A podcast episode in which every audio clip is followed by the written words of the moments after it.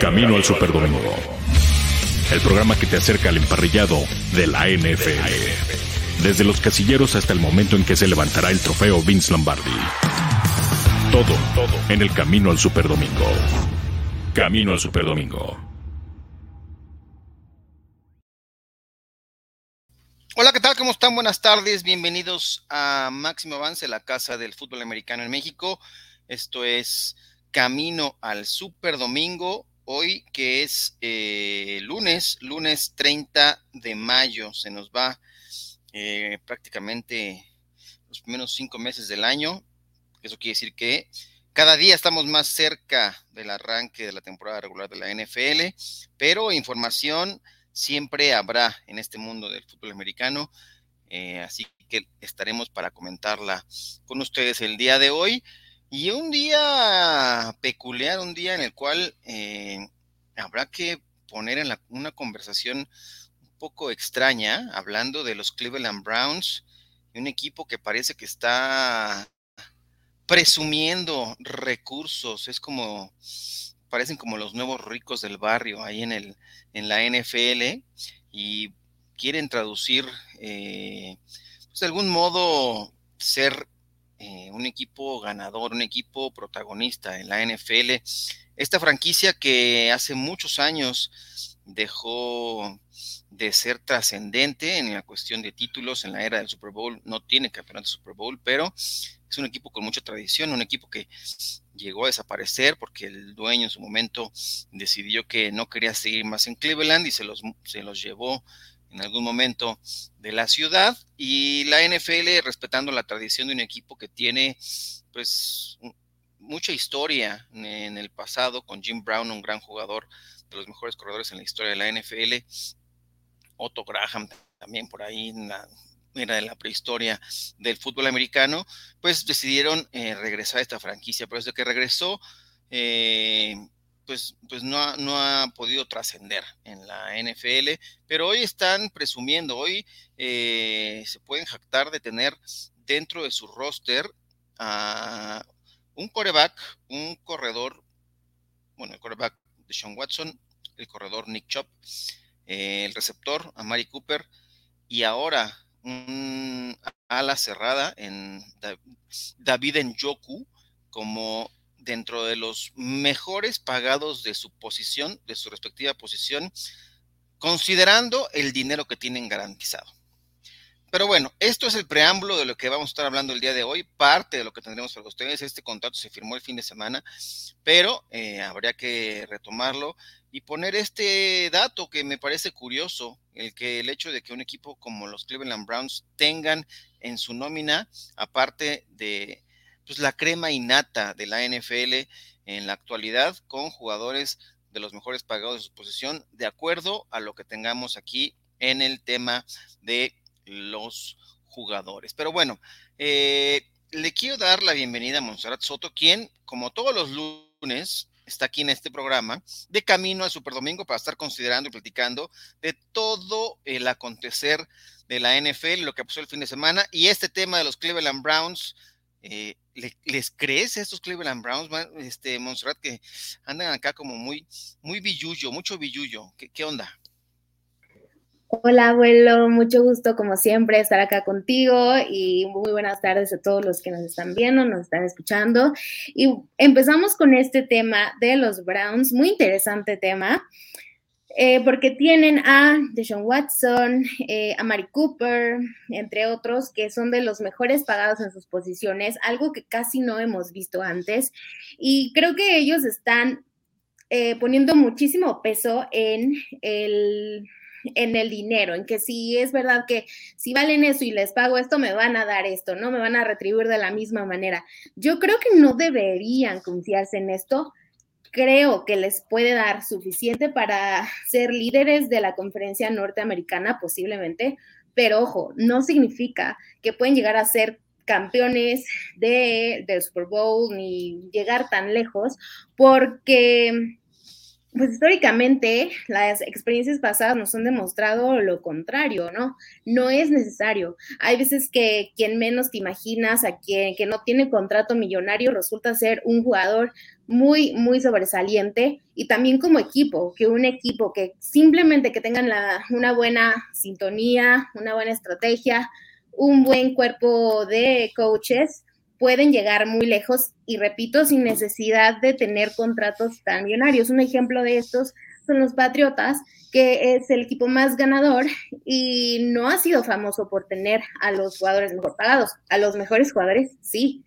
pero no significa que les paguen mucho. Simplemente pensemos en Tom Brady, que él hasta sacrificaba un poco de su salario para que no se fueran de más en, dinero y hacer como un desajuste y que a este le den menos porque le dan más al otro. Y miren, les funcionó, ¿no? Eh, con eso han logrado ser los, el equipo con más campeonatos y yo creo que ahí está la clave. Los demás equipos, desde mi punto de vista, deberían aprender de esto más que basarse en el dinero.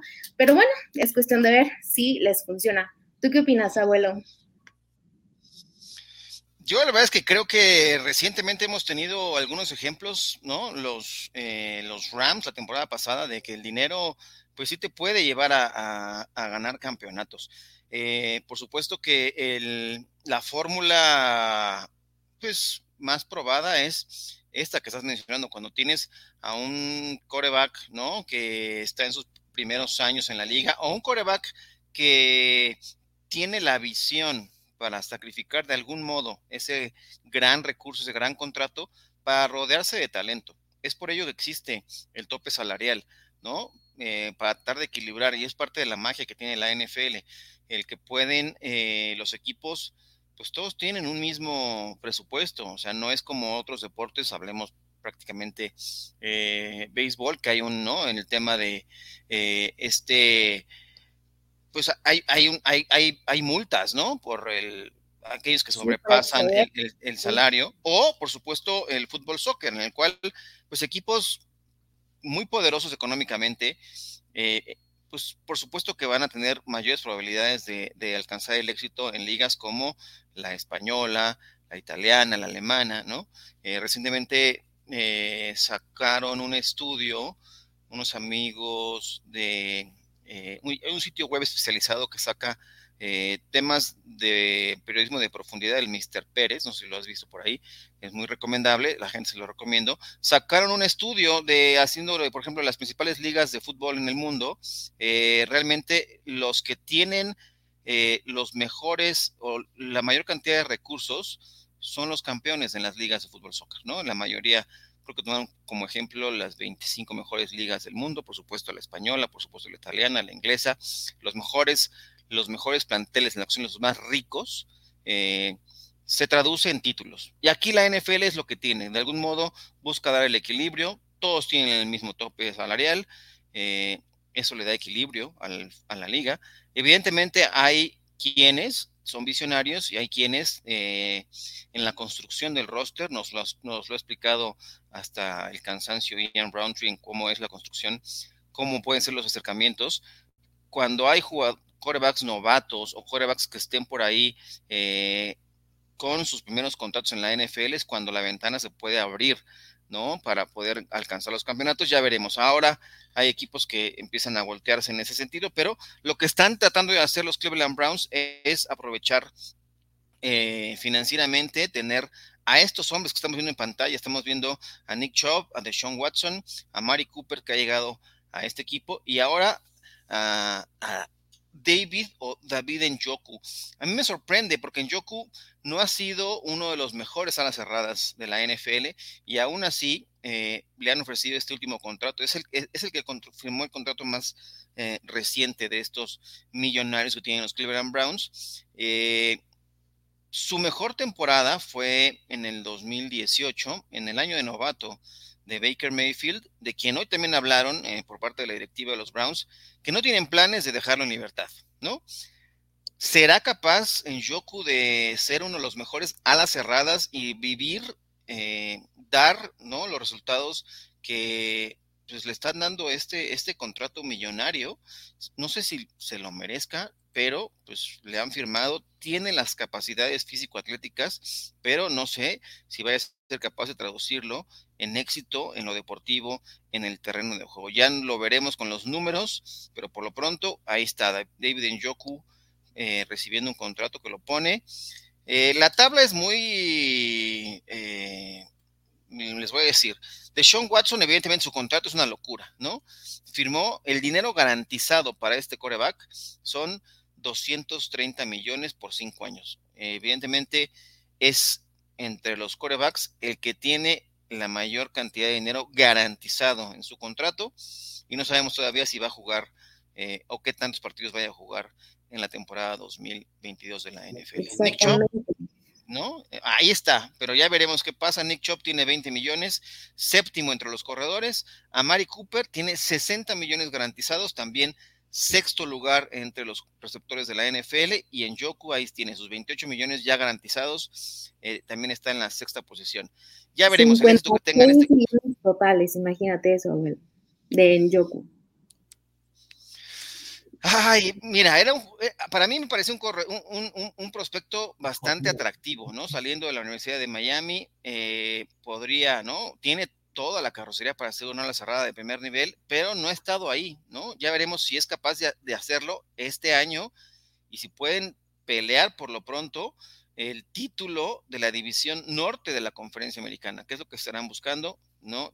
Eh, en, en, lo sucesivo. Pero, ¿qué les parece si ahorita seguimos hablando? Pero esta, les vamos a presentar la encuesta del día porque tiene que ver justamente con este tema entre dineros y éxito deportivo, pero para eso está la encuesta del día. La encuesta del día. Camino al Superdomingo. Bueno, y la encuesta del día dice de la siguiente forma. Y la pregunta es, ¿se puede comprar el éxito en la NFL como parecen estar haciéndolo los Browns con los contratos garantizados que están ofreciendo sus jugadores? Las opciones son A, claro, esa es una vía para alcanzar el éxito. La opción B, no hombre, no les va a salir, se trata de los Browns, por el amor de Dios. Y la opción C es muy parecida, ¿no? Dice, bueno, este creo que será un proceso que fracasará. Ya veremos en qué determina esa situación. Eh, ¿Tú crees, Montserrat, que les vaya a redituar en, en éxito deportivo a estos Browns? Como ya les adelantaba hace un ratito, yo creo que no es garantía. Ellos están poniendo todo tal cual por el dinero para llegar a un Super Bowl, pero no es garantía y si estamos hablando de mucho dinero que van a desembolsar y no logran sus objetivos, va a haber una gran frustración. Y les decía hace rato que el ejemplo que se me viene a la mente inmediatamente son los Patriotas em, y es, es verdad además que muchos de sus jugadores estrellas salen de Patriotas y ya después no, no siguen siendo las estrellas que eran ahí.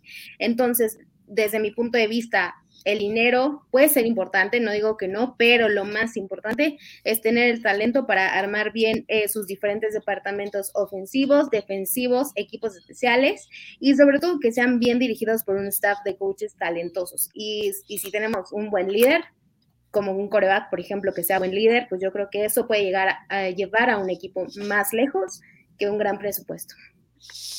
Hay un dicho por ahí que dice, aunque la mona se vista de seda, mona se queda. No sé si aplica aquí específicamente en este puede tema. Ser, puede, ser, ¿no? Pero están comprando.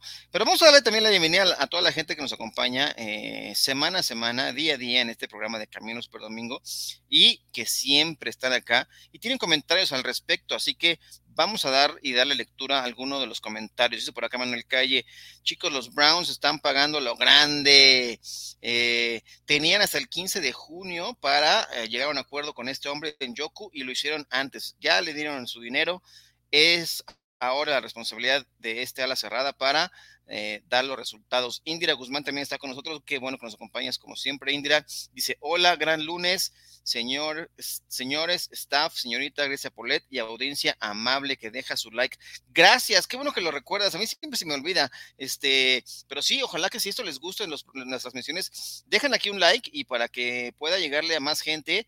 Y por favor, si lo quieren retuitear, por ejemplo, ya, lo anunciamos hace rato en la cuenta de Twitter, eh, pues acá estamos. Dice Jesús Niebla, buenas tardes y feliz inicio de semana. Todos sabemos cómo va a acabar esto. Los Browns siempre serán los Browns. Pasarán sin pena ni gloria y el karma del contratar a un acosador les cobrará factura. En una parte de esto me parece, Jesús, que te estás mordiendo la lengua, pero no lo sé. Yo no lo sé de cierto. Yo no voy a decir nada, pero pues ahí rondan ahí como, hay como una historia similar entre los Detroit Lions, que es el equipo de tus amores, y estos Cleveland Browns, ¿no? Solamente que los Lions no han desaparecido, quizás lo que les hace falta, desaparecer por un tiempo y después regresar y ver si pueden ser trascendentes. Pero tienes razón, yo también creo, este equipo estaba por el camino del bien, pero ahora con esto creo que les va a caer un karma. Este, no me odies por ser este, honesto y sincero y decirte las cosas como son, pero, pero así es, está bien. Me, da gusto que, que tengas todavía esa capacidad de, de poder echarle pestes a un equipo cuando tus Lions pues no han ganado nada, pero, pero, pero bueno, eso es para otro programa. Dice, para la encuesta, decía por acá de hoy, voy con la opción B. No les va a salir con tantos contratos para jugar con los Browns para la temporada 2022. Manuel Calle dice que en él no les va a salir, así que vamos a ver. Eh, otros comentarios por acá dice, la encuesta Indira dice, la encuesta A y C, creo yo. No existe garantía de que los jugadores estén al 100% o se equilibren en un esquema de juego ni entre ellos. Es correcto. Nombres pueden ser muchos, pero de que funcionen como equipo, eso no lo sabremos hasta que arranque la temporada. Dice por acá PCM, los, los Rams, los Rams de Los Ángeles han demostrado lana para ganar. A ellos les funcionó. es una fórmula que no todo mundo les va a funcionar dijeron, ¿qué? Este, draft, draft, ¿para qué? O sea, primeras rondas, ¿para qué? ¿Para qué ganar millones? gastar millones en jugadores que no están probados. Mejor vamos y les pagamos esta lana a jugadores que ya han demostrado que vale la pena que estén en la NFL. A ellos les ha funcionado, les funcionó la temporada pasada. Veremos si esta fórmula le funciona a alguien más, eh, si están escogiendo los correctos. Pero bueno, para la encuesta voy por la A. Me parece muy bien. Gracias, PCM, por estar por acá. Huachimingo dice por acá, Jesús, el del abuelo, te dijo neófito sobre... No, pobre de ti, no, no, le dije neófito, yo no le dije que, era muy audaz de estar echando calabaza al pobre, a los pobres Browns cuando los Lions, este, no, claro, los cafés, bueno, los cafés no, porque no son cafés, son los Browns. Esto es por el nombre del, del, dueño, el que les puso el nombre, ¿no? No, no porque sean acá como los, los capuchinos, ¿no? No, no, no. son, pero tiene razón, tienen mucha historia, mucha historia. El problema es que tienen años sin trascender. Pero bueno, este, no, tampoco me quiero echar enemigos y luego dicen que soy acá un, este, un bully, pero bueno. Vamos a pasar al siguiente tema. Vamos a echarle ahora la calabaza a otro equipo, ¿no? Porque por ahí se hablaba de echarle pestes a un equipo, este, como, mira, ya, ya me contestó por acá Jesús, ahorita leo su comentario para ti. Siempre le daremos el derecho de réplica y sabes que es con todo cariño, mi estimado Jesús. Yo sé, abuelo, no te preocupes, sé cómo piensas y lo que quisiste decir, no sé, es, es, acá con cariño. Para mí, de mí para ti, pero bueno, ahora vamos a hablar de los Bears, ¿no? Los Chicago Bears que también los conoce muy bien Jesús, ¿no? Es un rival de su división. Eh, Hoy habló Justin Fields sobre sus receptores. Ha habido muchas críticas de este equipo de los, de los, eh, de los Bears, Montserrat, porque se dice que no han rodeado de talento a Justin Fields, que parece que no lo quieren, que no le están dando los hombres que necesitan su cuerpo de receptores, que se fueron los mejores. Allen Robinson ya no está ahí. Era el quizá el receptor de mayor renombre que existía en el plantel, en el roster de los Bears la temporada pasada, pero no hubo química con Justin Fields. Él más bien se hizo compa de Daniel Mooney. Y con él más o menos funcionaron las cosas. Y ahora dice que el cuerpo de receptores quizá no tenga los mejores nombres o los nombres más atractivos, pero que hay talento en este cuerpo de receptores. ¿Le creemos, Montserrat, que tiene talento en ese cuerpo de receptores? ¿O me parece que nada más les quiere lavar el coco a sus, receptores? decir, no son tan malos, no apestan tanto y ojalá que puedan atrapar algunos pases de los que yo les voy a mandar en la temporada regular. Puede ser que sí no sean muy buenos porque él mismo dijo, Yo sé que no tenemos apellidos o nombres que causen euforia, nadie tiene renombre, lo reconocemos, pero son muy buenos. Él jugó muy buen papel como líder al hablar así de ellos y se dan cuenta como aquí tenemos lo opuesto al caso que platicamos ahorita de los Browns, porque ellos están apostando todo el dinero a los jugadores de renombre y eso es lo contrario. Bears dice, ok, no tenemos renombre, tampoco estamos desembolsando mucho presupuesto, pero estamos confiando que con lo que tenemos es suficientemente talento, es suficiente talento, perdón. Y si Fields hace un buen trabajo como líder de la ofensiva, los empieza a convencer lo, de lo, que él dice, que son buenos, que no se preocupen por lo que dicen, si hacen una buena estrategia, si trabajan en equipo, como él mismo lo dice, que dependerá de estar juntos, al tanto de todo, no cometer errores. Eh, tienen un equipo suficientemente bueno para dar batalla esta temporada. Y ellos pues con base en el trabajo duro y resultados es que tiene quiere callar las críticas de la prensa.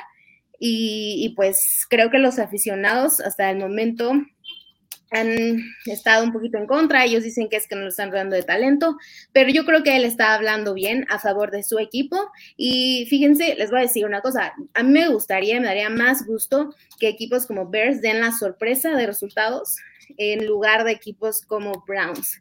Entonces, para demostrar el punto que yo tengo en mente, que un buen equipo, bien coordinado, un buen líder puede llegar más lejos que un buen presupuesto. No sé qué opinan ustedes. Vengan, está interesante, pero vamos a hacer un repaso de los nombres con los que cuenta hoy eh, Justin Fields dentro de ese cuerpo de receptores. El que brilló la temporada pasada, ya lo dijimos, Darnell Mooney, eh, fue el líder, superó las mil yardas. Eh, veremos si es que es capaz de ahora cargar con toda la responsabilidad siendo el líder. Ahí está Valen Robinson y aunque no tuvo una buena temporada en, números la temporada pasada y que ahora haya cambiado al equipo de Los Ángeles Rams, eh, le, deja pues mucha carga a Darnell Mooney para ser el receptor número uno y pues él tendrá que cargar ahora con las dobles coberturas.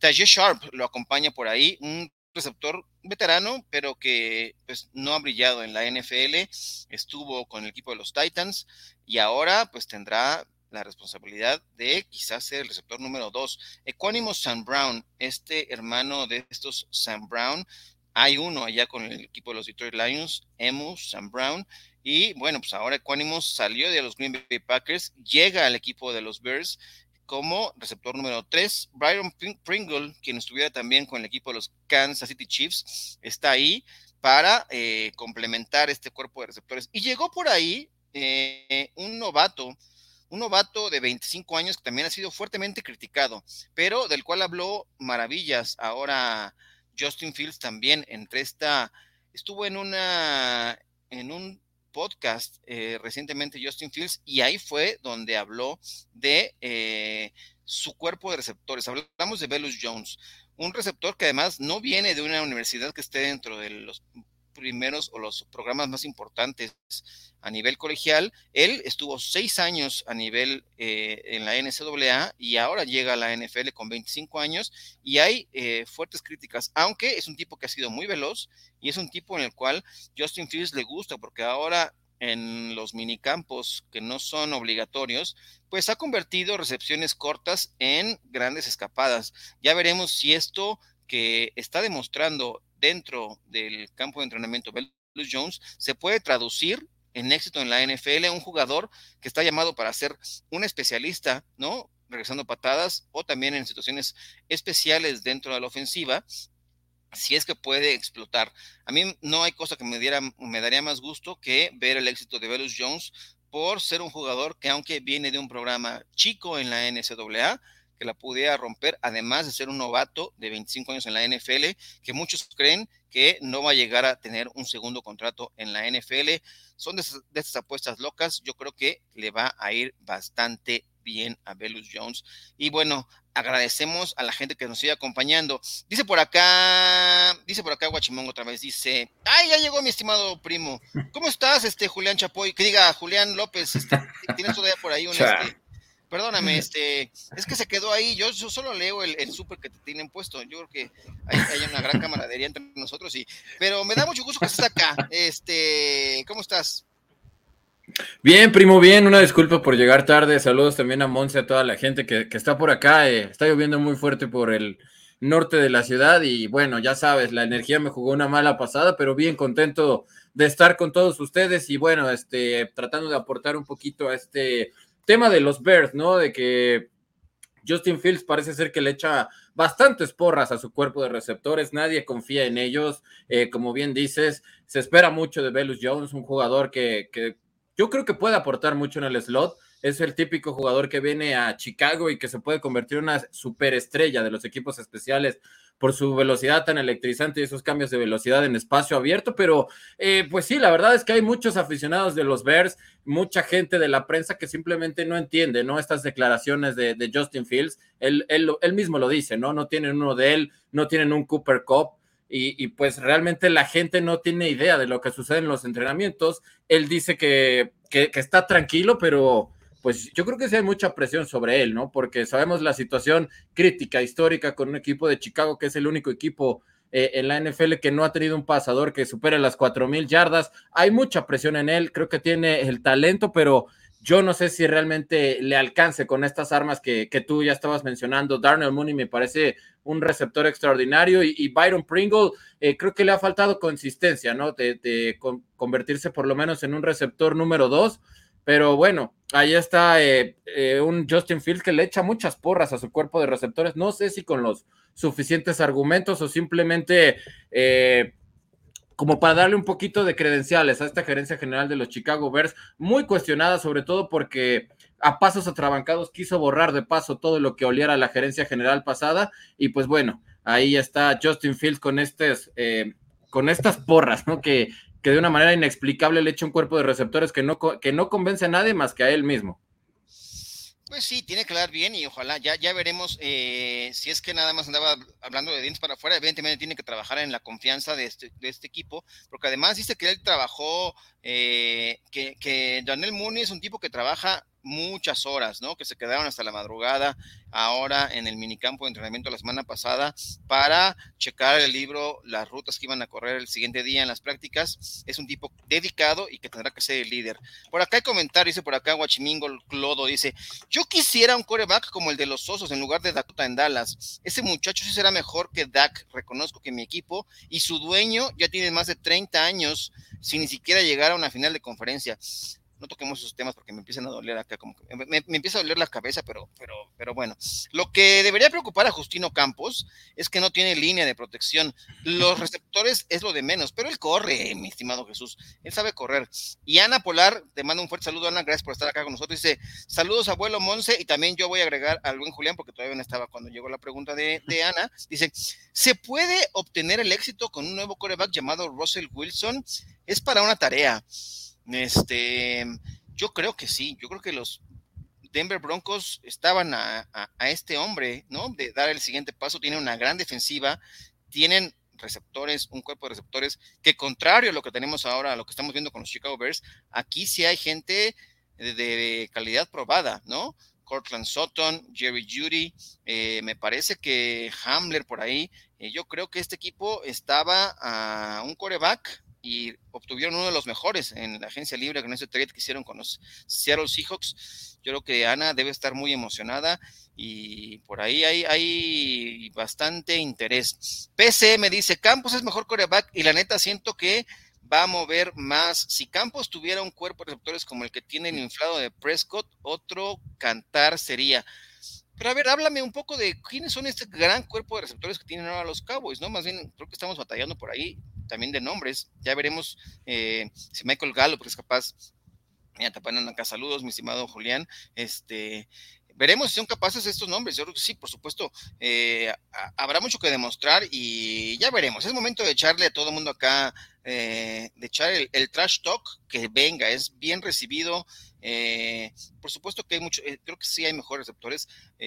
hoy decía el propio Jerry Jones que hablaba de Amari Cooper y de su salida y que él cree que, con CD Lamb eh, es mucho mejor el cuerpo de receptores como, como receptor número uno en este equipo. Así que ya, ya veremos en qué, en qué termina esta situación. Hay muchos comentarios que me gusta que tengamos acá la interacción con la gente. Así que, eh, ¿qué les parece si pasamos al siguiente tema, que es un tema un tanto complicado? Hoy la NFL ha despertado con una noticia muy lamentable.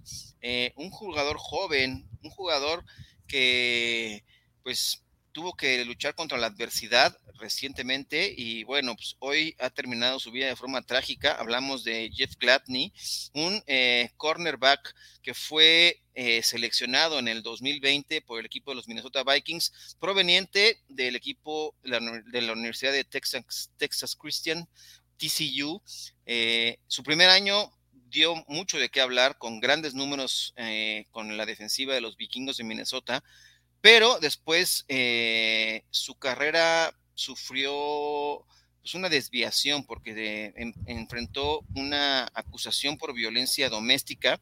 Él se entregó a las autoridades eh, el año antepasado y estuvo fuera porque encaró una situación, una acusación formal el 3 de agosto del 2021 y ese mismo día fue dejado en libertad por el equipo de los Minnesota Vikings. Tiempo después había dejado la cárcel porque no lo, encontraron inocente de todos estos cargos y, firmó contrato inmediatamente con el equipo de el equipo de los Arizona Cardinals buscando ahí un refuerzo en la posición de, de corner en la defensiva y hoy en un accidente automovilístico ha perdido la vida Jeff Gladney justamente nada más a los 25 años de edad, una tragedia que eh, ensombrece la NFL. Ha habido reacciones de muchos jugadores que supieron de este caso, que lo acompañaron. Jalen Ruego, receptor abierto del equipo de los Philadelphia Eagles, era compañero y buen amigo de él. Y además, ahora eh, el tema es eh, pues esta trágica, este trágico desenlace. No profundizaremos mucho en la situación de la violencia doméstica, pero es un tema que pues, a lo que se, se arriesgan, ¿no? Y afortunadamente para su causa en, ese, en esa situación, pues la libró, pero ahora ha terminado de forma trágica su vida, Julián, este hombre que era un prospecto bastante interesante para la NFL. Sí, la verdad que qué mala noticia, ¿no? Porque apenas estaba poniendo en marcha de, nueva cuenta su carrera en la NFL, se esperaban muchas cosas de él. Eh, en TCU demostró que era que tenía lo suficiente para hacer un shutdown corner, aunque quizás en el Pac-12 pues eh, no es una de las conferencias más fuertes dentro de la, de la actualmente, ¿no? Pero creo que sí nos deja una, una lección más allá de, la pérdida, ¿no? De, que esta cultura de la cancelación quizás eh, a veces sí se tendría que esperar un poquito, ¿no? Porque al final eh, se corta su carrera en la NFL, pierde un año en seco, cuando realmente con Minnesota había mostrado muy buenas cosas, 15 partidos como titular, eh, casi 100 tacleadas realmente para un esquinero de su tamaño, mostrando muy buenos atributos, sobre todo a la defensiva, y, bueno, en rapidísimo que se da la noticia, el equipo de Minnesota decide cortarlo.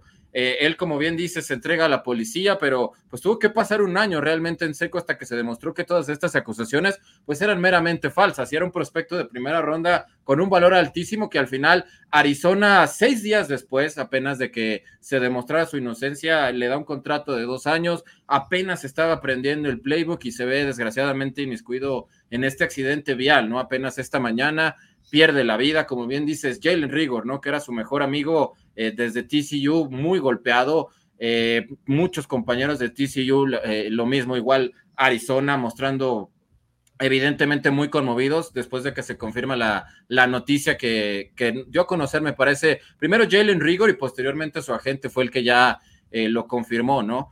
pero creo que, pues sí, es una pérdida, es, es, es, muy lamentable lo que le sucede a este chico, pero quizás la, lección sería esa, ¿no, primo? que, que, nos pudiera dejar la muerte de Jeff Gladney. ¿Hasta dónde está llegando esta cultura de la cancelación y cómo los equipos, ante cualquier eh, tipo de acusación, pues en seco, ya sea, sea cierto o sea falso, te van a dar las gracias. Y caso concreto de lo que le pasó a, los vikingos de Minnesota, creo que le va a, hacer mucho, mucha falta a los Cardenales de Arizona que están muy necesitados en el perímetro. Se, pensaba que él podía llegar a ser una especie de suplente de, de Patrick Peterson, porque la verdad son unos zapatos muy difíciles de llenar y pues bueno, una verdadera, una verdadera lástima, ¿no? Porque apenas 25 años de edad, eh, por ahí me enteré gracias a ti, ¿no? Que le acababa de comprar una casa a su mamá, que era uno de sus sueños, ¿no? Y que gracias a este contrato que le había dado apenas los Cardenales de Arizona lo había podido hacer realidad y pues bueno, se nos va una, una potencial eh, gran superestrella del perímetro de los Cardenales de Arizona, así es que pues descanse en paz Jeff Gladney, que siempre será recordado como un, una gran estrella dentro de los Horned Frogs de la Universidad Cristiana de Texas, primo. Sí, la verdad es que sí, es, triste y, sí creo que deja algo en qué pensar, ¿no? Este, este aspecto de que muchos equipos buscan terminar con eh, el tema de las relaciones públicas y cortar por lo sano, sin enfrentar, sin darles la oportunidad de que demuestren su inocencia de algún modo, ¿no? Es como llevar la, la esencia o llevar, ¿no? Justamente la... Eh, pues viene eh, el, que puedan hablar mal de la organización, ¿no? Eh, evidentemente, lo políticamente incorrecto, pues, pues se ve mal si mantienes a un jugador que es acusado de algún modo de la violencia doméstica, ¿no? Es un tema que ha salido mucho a la luz. Eh, Monserrat, me gustaría también conocer un poco tu opinión al respecto de este, este tema en, particular. Pues súper triste, la verdad, desde que vi hace rato la noticia y ver su edad y que apenas está, iba a empezar y lo que había pasado antes, que como tú dijiste ahorita, abuelo, eh, lo corto que duró su, su, carrera fue adversidad tras adversidad.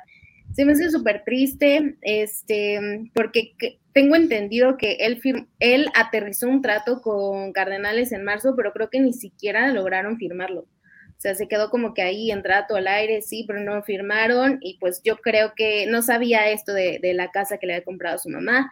Eh, también para que veamos esto y aprendamos que al primero que todos son, son humanos, con sueños, con aspiraciones, con familia y hay que tener muchísimo respeto en, en, casos así delicados, incluso si son pues acusaciones, yo creo que hay que ser prudentes y esperar pruebas y y que primero la ley se encargue antes de emitir como juicios muy fuertes. Pero por, por ahora, pues que en paz descanse y pues pronta resignación a su familia, a sus fanáticos y a la gente cercana a él. Pues ahí está, este tema creo que dejará alguna lección eh, y ahí está, ¿no? Eh, también leeremos aquí algunos comentarios eh, de la gente que nos viene acompañando. Por acá nos decía un poco Jesús, retomando el tema anterior, ¿saben si Justino Campos lanza pases hermosos? No sé qué tan hermosos sean, pero, pero sí tiene un, brazo privilegiado este Justino Campos, ¿no? Quarterback del equipo de los Chicago Bears. Eh, también dice Indira, lo que hace Justin es adecuado, demostrar confianza en los compañeros e infundir ánimo es importante y es motivador. ASM 17 eh, dice, buen tema el de los Browns. Gracias, sí, está interesante cómo están gastando pues, bien de algún modo y a ver si les da resultados. Indira también nos dice, que descanse en paz Jeff y esperando se deje su memoria tranquila. Finalmente las leyes lo encontraron inocente. Así es, es lo que tienen las leyes en Estados Unidos, que uno es inocente hasta que se le demuestre lo contrario, ¿no? Así que, eh, bueno, él pudo limpiar su nombre.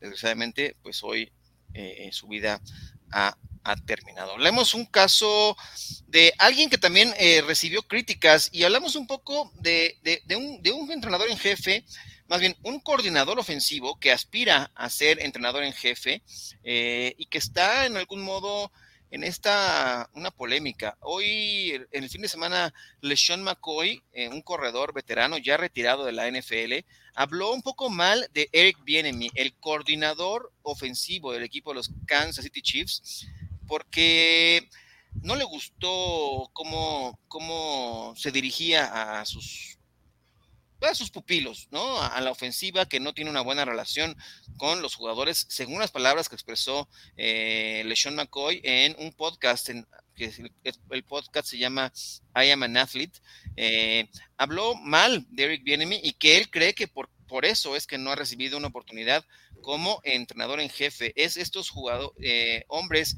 eh, representantes de minorías en Estados Unidos, ¿no? Un jugador eh, de color, un jugador negro, quien ha aspirado a ser eh, head coach en la NFL, ha recibido múltiples entrevistas para posiciones, para cargos de entrenador en jefe en la NFL, sin que hasta el momento lo haya conseguido. y salió ya en su defensa Andy Reid, pero porque él, lo que dice Andy Reid es que pues, una de las principales virtudes que tiene Eric Bienemy como entrenador es que dice las cosas eh, como son, Y, por eso él cree que eso tal vez no le gustó a LeSean McCoy, porque en su momento le criticó que no estuviera en un mejor nivel de juego, un jugador veterano como LeSean McCoy, que tuvo pocos acarreos aquí con los Chiefs, pero tuvo toda mucho menos en otra etapa y tuvo la fortuna de ser bicampeón en la NFL en sus últimos años como jugador activo. Después de que estuvo con el equipo de los Chiefs, se fue a los Buccaneers y ahí se redujeron sus, ¿no? sus, este, sus acarreos, pero alcanzó a tener éxito. Eh, ¿Será que le habrá dicho una verdad que lo incomodó Montserrat a LeSean McCoy y por eso lo está criticando ahora fuertemente y tuvo que salir en su defensa Andy Reid? Puede ser. Lo que pasa es que McCoy, y lo dijo más o menos Andy Reid, es que dice, es alguien que ya tiene experiencia, alguien que tal vez dice, ¿y a mí qué me van a venir a decir? Y le cuesta trabajo o lo malinterprete simplemente, no sabemos, ¿verdad? Hace rato, de hecho, tu abuelo dijiste, a un comentario dijiste, no me mates, pero voy a decirlo.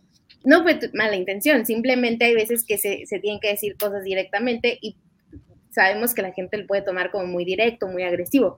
Puede ser un caso así y que sean malas interpretaciones, pero bueno, también él dijo, de hecho, este McCoy, que él fue como motivo por el cual ya se sentía incómodo en el equipo por el que se fue, o sea, como que le dio un poquito más de peso.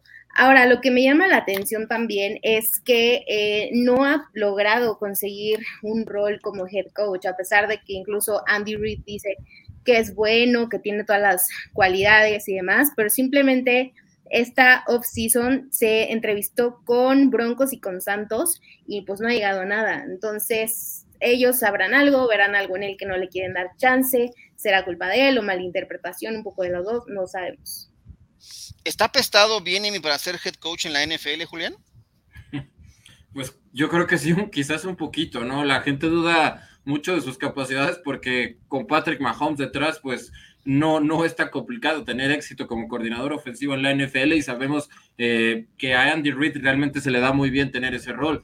No sé realmente hasta qué punto esté apestado, pero lo cierto es que creo que la crítica de, de LeSean McCoy no, no es la primera vez que se la hacen a, a un entrenador como Eric Bienemy, ¿no? Que, que quizás no tiene las riendas o la madera de ser head coach en jefe y, y pues viniendo de LeSean McCoy, que es un campeón corredor de la NFL y alguien que encontró el éxito al ser campeón dos veces al final de su carrera, ¿no? Cuando ya estaba completamente en declive, quizás se entiende un tanto porque en Kansas City, pues, tiene mucho tiempo realmente que no le dan importancia a tener un corredor realmente estable, a, darle un poquito de ayuda a, la ofensiva de los Chiefs.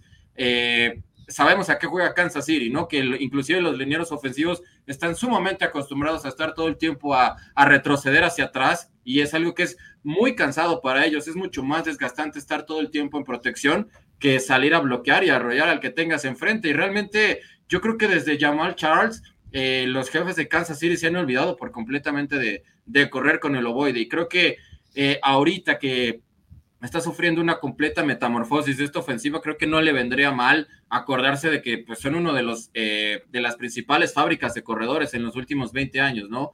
Ya no digamos Marcus Allen, Britt Holmes, eh, Larry Johnson, el propio Jamal Charles, y realmente los últimos años, aunque eh, el, el, sello de este equipo creo que sigue palpable, ¿no? Sigue siendo una máquina, un rodillo a la ofensiva, creo que sí viene por ese lado, ¿no? De que han abandonado un poco el, tema de los corredores y creo que sí se extraña, ¿no? Porque era un equipo que, que fabricaba jugadores muy bien, ya sea en las últimas instancias de su carrera como Chris Holmes o jugadores que, fácilmente podrían ser considerados los mejores corredores eh, de la liga.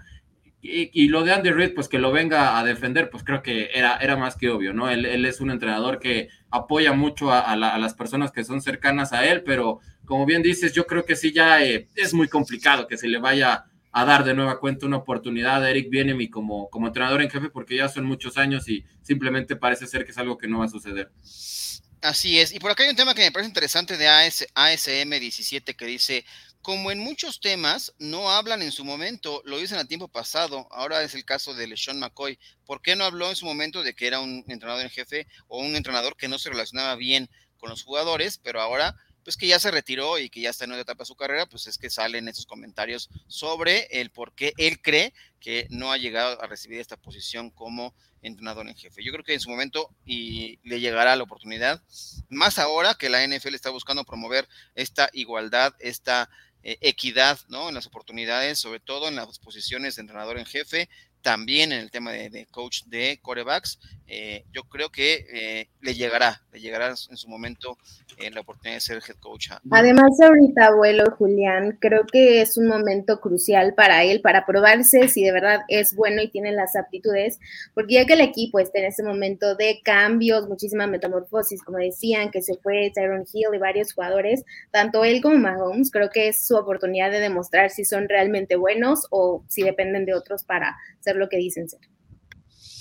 Pues veremos, veremos qué es lo que termina por acá. Y por acá nos decía Lil Fra, llegué tardecillo, pero es que los jabalíes me obligaron a cerrar pestañas de Chrome en mi compu. Jabalíes, ojalá acaben como tigres disecados. Eh, por acá le preguntan que qué jabalíes y también nos manda saludos. Por acá está Rix Valdés. Rix, qué bueno que te conectes también por acá con nosotros.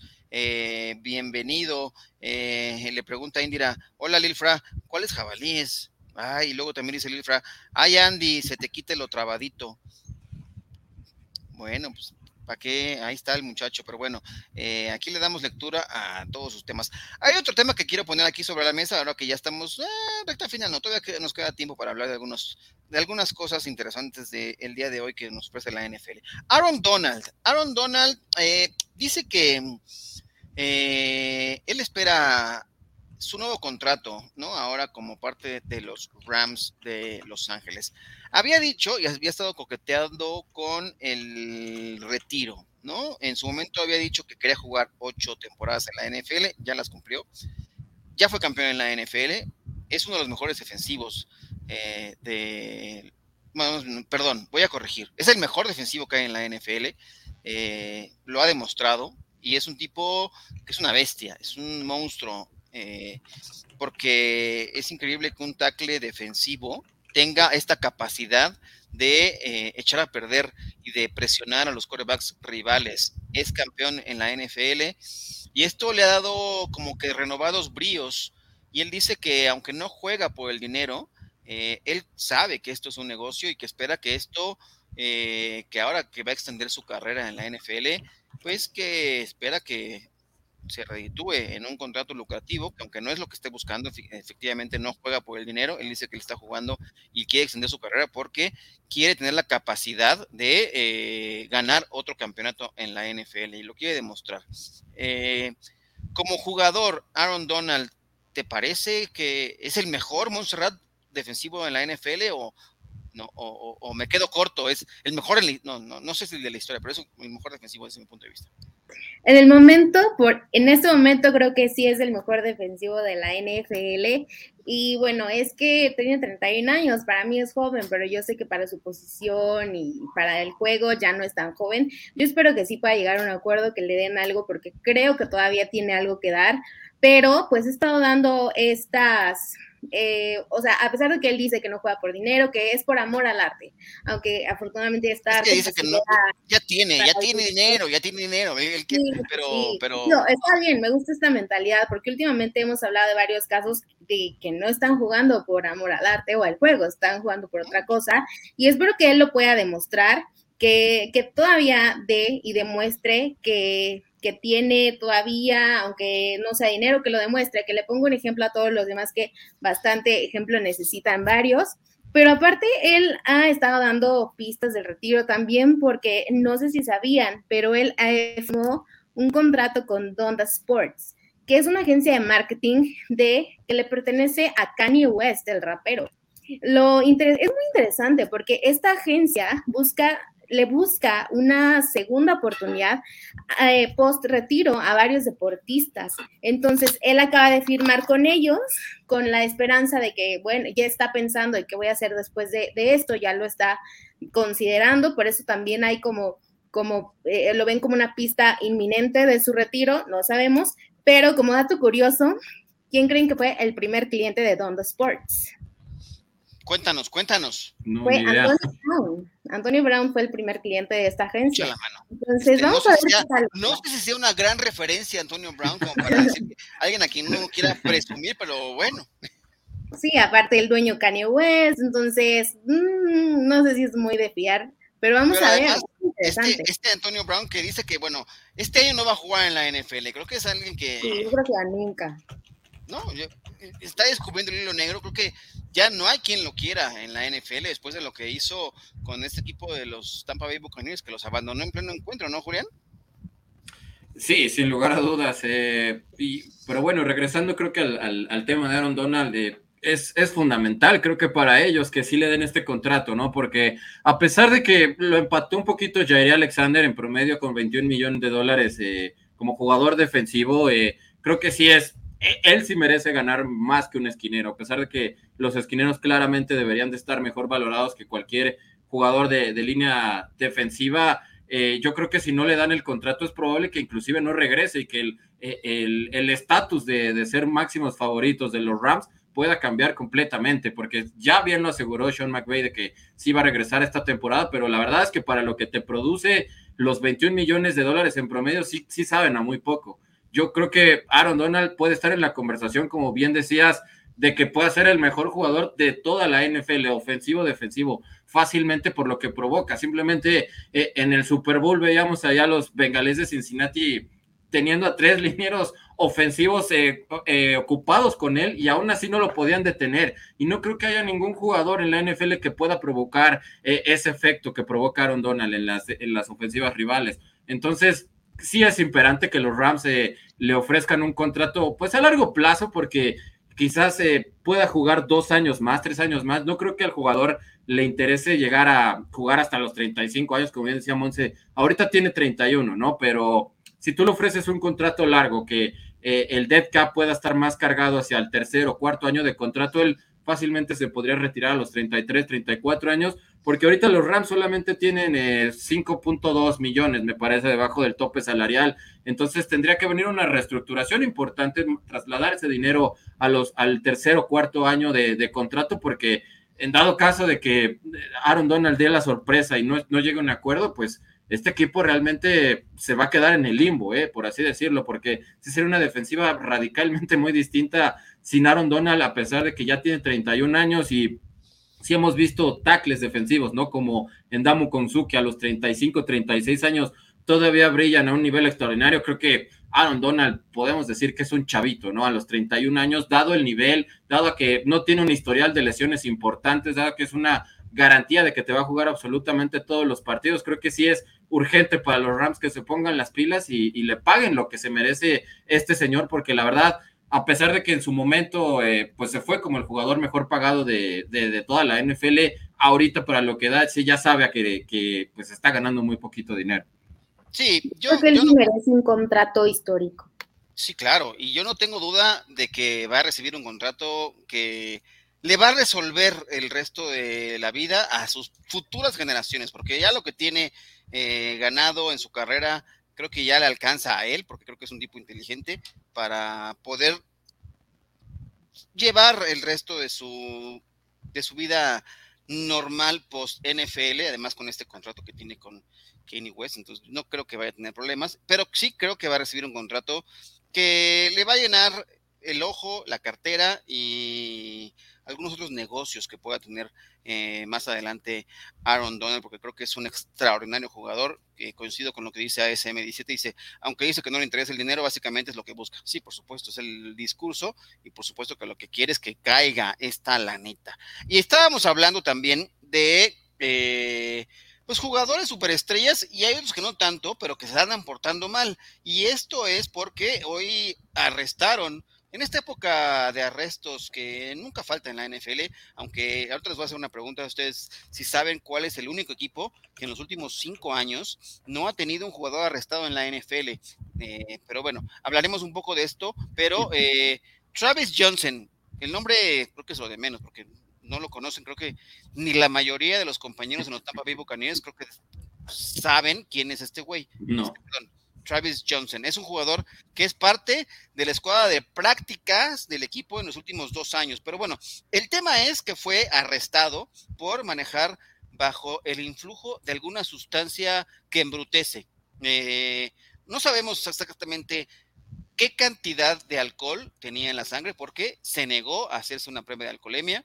Eh, se quedó dormidito ahí en la cárcel esperando que se le pasara o que se le bajara la borrachera y después de pagar una fianza de 500 dólares, pues fue dejado en libertad. Pero eh, el tema es que ya salió el gerente general del equipo de los Tampa Bay Buccaneers, Jason Leach, a decir que, pues no importa que sea un donadie este hombre, ¿no? Este tal eh, Travis Johnson, este, que no ha jugado un solo, ¿no? En un partido oficial en la NFL, no ha pisado el campo, pero dice, todos los integrantes del equipo, los Tampa Bay Buccaneers, tienen que comportarse a la altura y eh, no me importa que sea un donadie, eh, tendrá que pagar esta multa y tendrá que pagar también eh, a lo mejor alguna suspensión por parte de la NFL y esperamos, dice Jason Leach, que todos se comporten a la altura.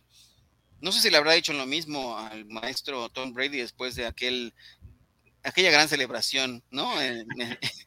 pero bueno, él no venía manejando ningún barco, casi echa a perder el, el, trofeo Vince Lombardi, ¿no? Ya, ya la, la, familia de Lombardi, ¿no? Los creadores del, del, trofeo se quejaron amargamente que estaba dañando el legado, pero bueno, este, este hombre, eh, pues tendrá que pagar de algún modo, ¿no? Este, y, y ya se hizo famoso este, ya ni me acuerdo cómo se llama, Julián.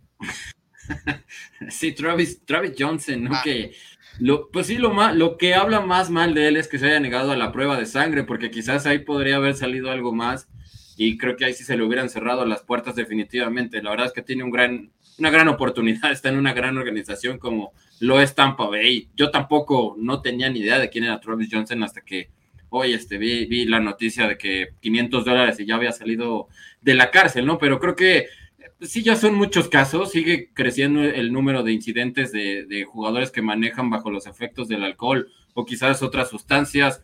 Eh, ya mencionábamos la semana pasada lo de Dwayne Haskins, ¿no? Que desgraciadamente pues ya nos enteramos de que pues no iba sobrio cuando sucedió el trágico accidente y, creo que la NFL pues no sé si deba de implementar este, pláticas o darles, no sé, foros a los jugadores porque tienen tanto dinero y, y qué, tan, qué tanto problema es este pues llamarle un Uber, ¿no? O llamarle un amigo, decirle que te llame, porque hay tanto dinero, tanto tu carrera como jugador es tan corta como para que eh, comprometas no solo tu vida, sino la de los demás por, por este tipo de estupideces, creo que la verdad eh, no vale la pena, pero lo que sí llama la atención es que sean tantos y que cada semana, o, por lo menos al mes, sean cuatro o cinco casos de, algún jugador que le pasa lo mismo. Y, y, pues bueno, ojalá que esta tendencia vaya bajando, sea un jugador de escuadra de prácticas o no, creo que sí es una responsabilidad de, muy grande, ¿no? Porque no nada más es tu vida, es la de los demás y si estás en la NFL, pues siempre vas a ser un, ejemplo a seguir para los demás, primo.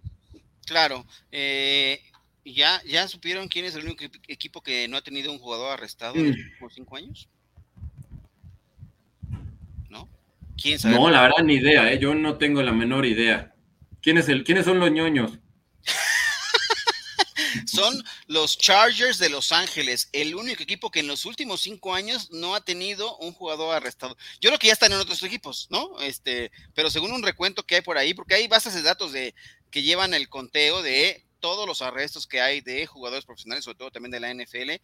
Hay universidades que tienen aquí registros en línea y la verdad es que es triste que muchos de ellos estén ahí registrados, pero eh, los Chargers en los últimos cinco años no han tenido un jugador arrestado en su rostro. Así que una estrellita para esos Chargers, este, para lo que resta. Oigan, eh, no sé si nos va a alcanzar el tiempo, pero ¿creen que vaya a recibir Colin Kaepernick un contrato después de la muestra de el trabajo que hizo con, ¿qué pasa con Colin Kaepernick? Ya me decía por acá Monse que no, ella, ella no cree que vaya a recibir un contrato. Este, ¿por qué no, hombre? A ver, dime, ¿por qué Monse?